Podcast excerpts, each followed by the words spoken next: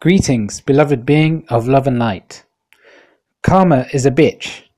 We've all heard that saying, and we have all witnessed or experienced karma at work at some point in our lives.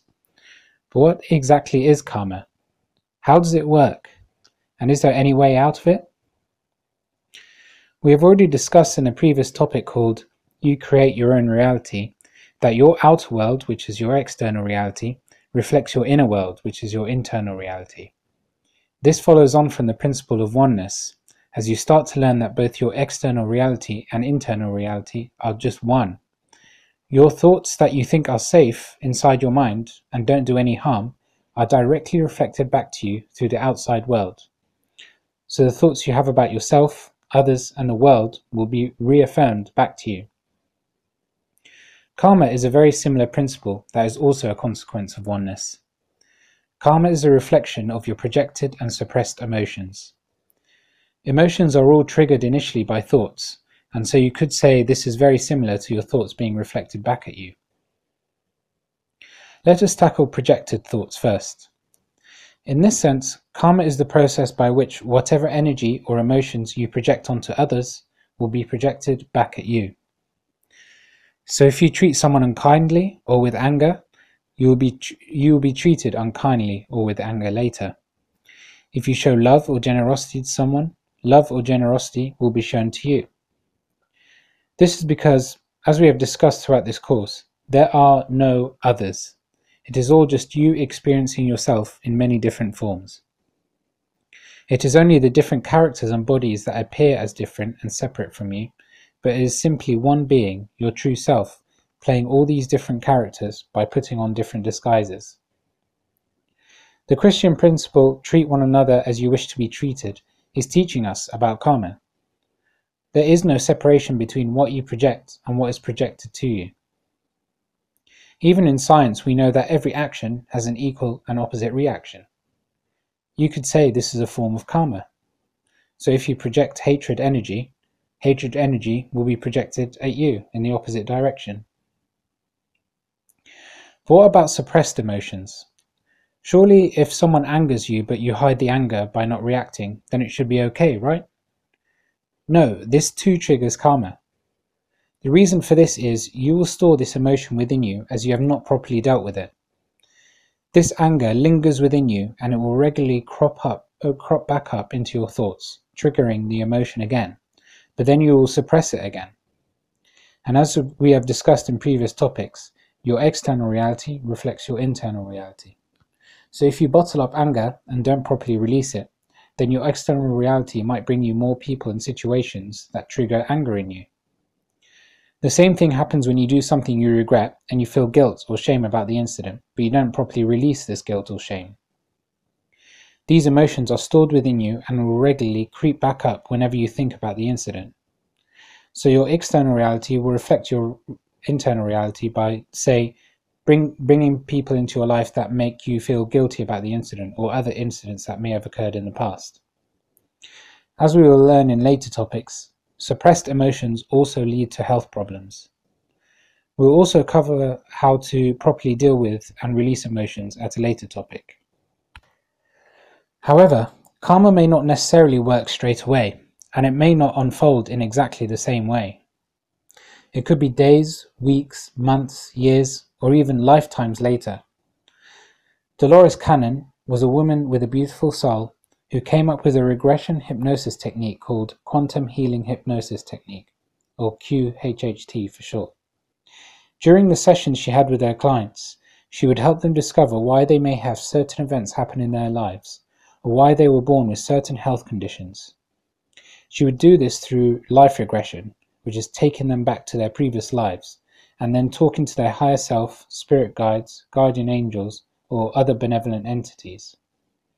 Often she would discover that these events or health conditions occurring in their current lives was a karmic result of suppressed or projected emotions from previous lives that they have carried over. But why? What is the purpose of karma? Well, you can think of karma as the natural force of guidance, motivating you to properly deal with and release your emotions, and to push you to forgive yourself and others. Think about it for a second. What better motivation would you have to treat people with love than to know that what you do to others is what you do to yourself? Karma should not be thought of as a punishment, but as a helpful guide.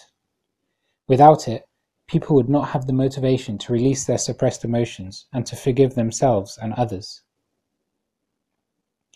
Often people want revenge in life. When they feel wronged, they feel the person who wronged them should be punished. But what you have to understand is that karma is the method by which people will eventually learn their lessons.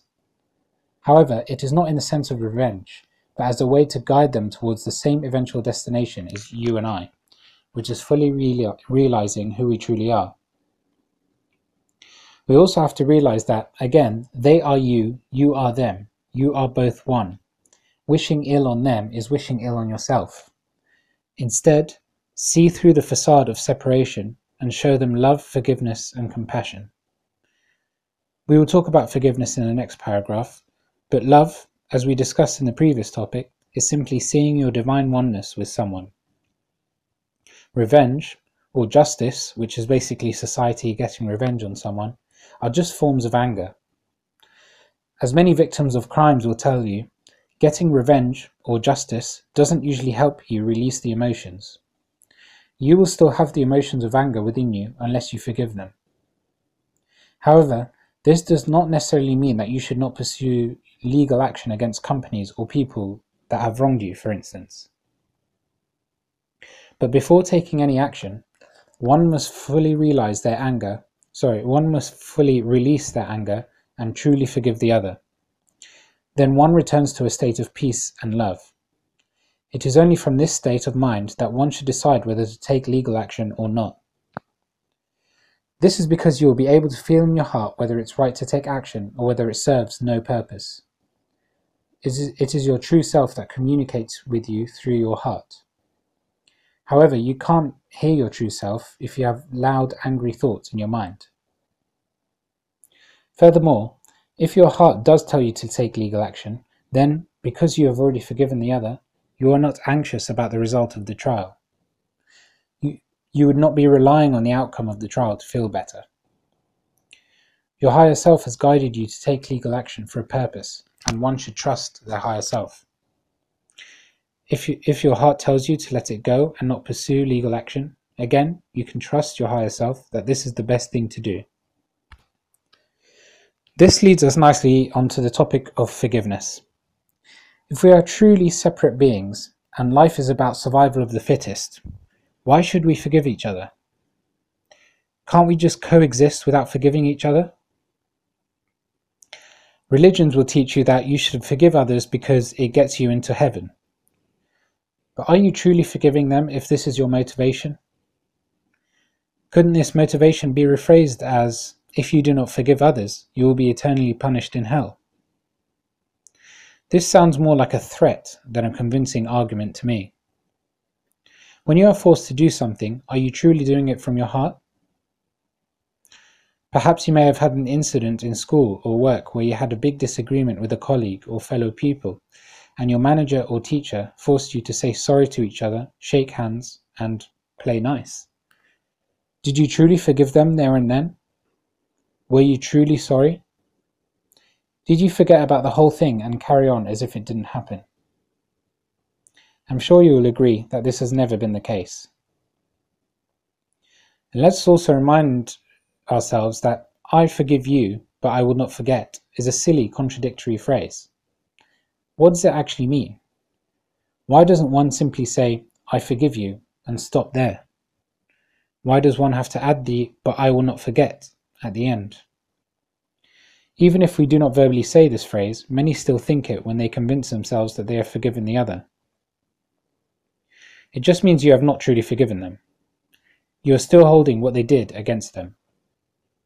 In this way, you are still living in the past rather than taking them as they are now.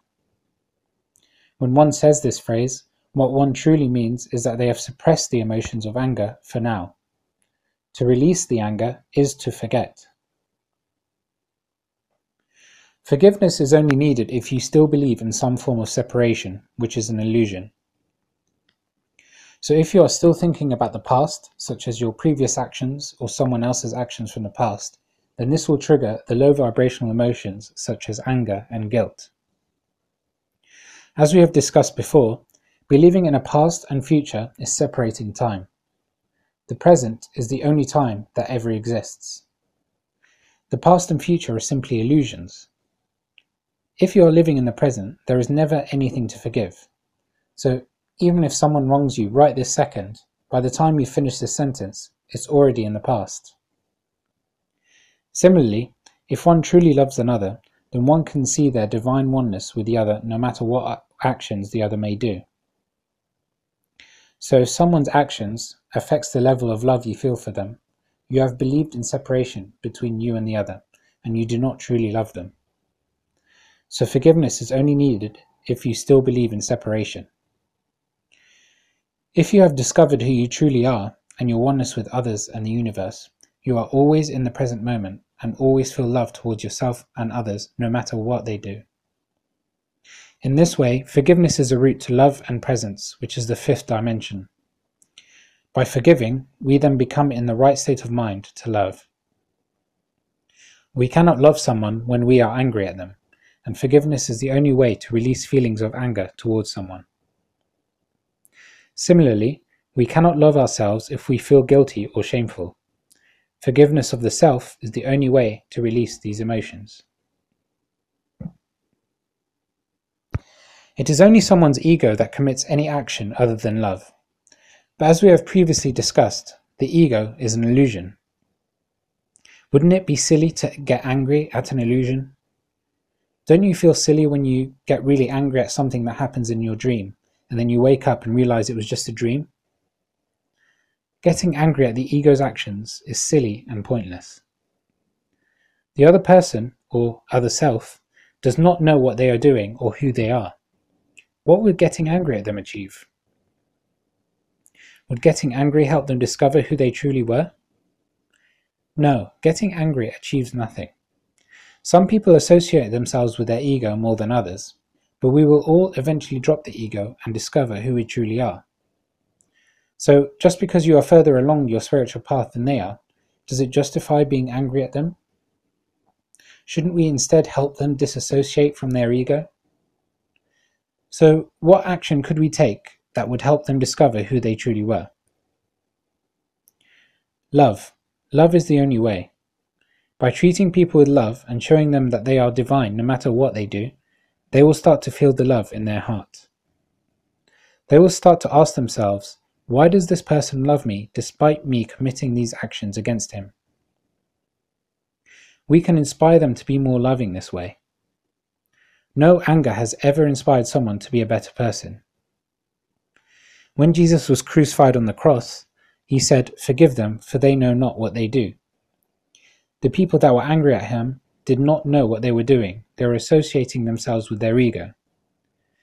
Even when people are killing you, you must realize that they don't know what they're doing.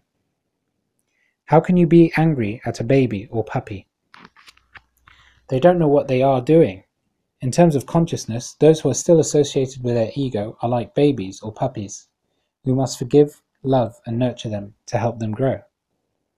After all, forgiving others is forgiving yourself, because all is one. Similarly, you only feel guilt and shame for actions committed by your false self. That is why we feel guilty, because our actions did not reflect who we truly are. By realizing who you truly are, you discover that being guilty or shameful is simply being annoyed or angry at an illusion or dream, which is your ego. By loving your true self, which, as we discussed in the last topics, is just discovering your perfection and divine oneness with God and the universe, you automatically forgive yourself. This is the true meaning of repentance. It is the first the release of past emotions by forgiving yourself, and then discovering who you are, which leads to loving yourself. In this way, you will never do the same unloving act again. This is the only way out of the cycle of karma. It makes me laugh when people say they're sorry and won't do something again, but then they do it again not too long after. It's because they haven't really repented, they haven't forgiven and loved, them, loved themselves. To repent, one must know who they truly are.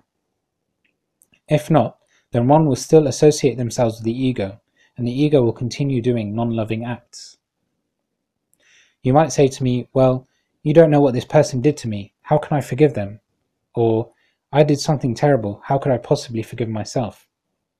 But you must understand that everything requires forgiveness is born from the same cause, which is believing that you are your ego or someone else believes that they are their ego. There is no difference in one's actions when they associate themselves with their ego. It has exactly the same cause.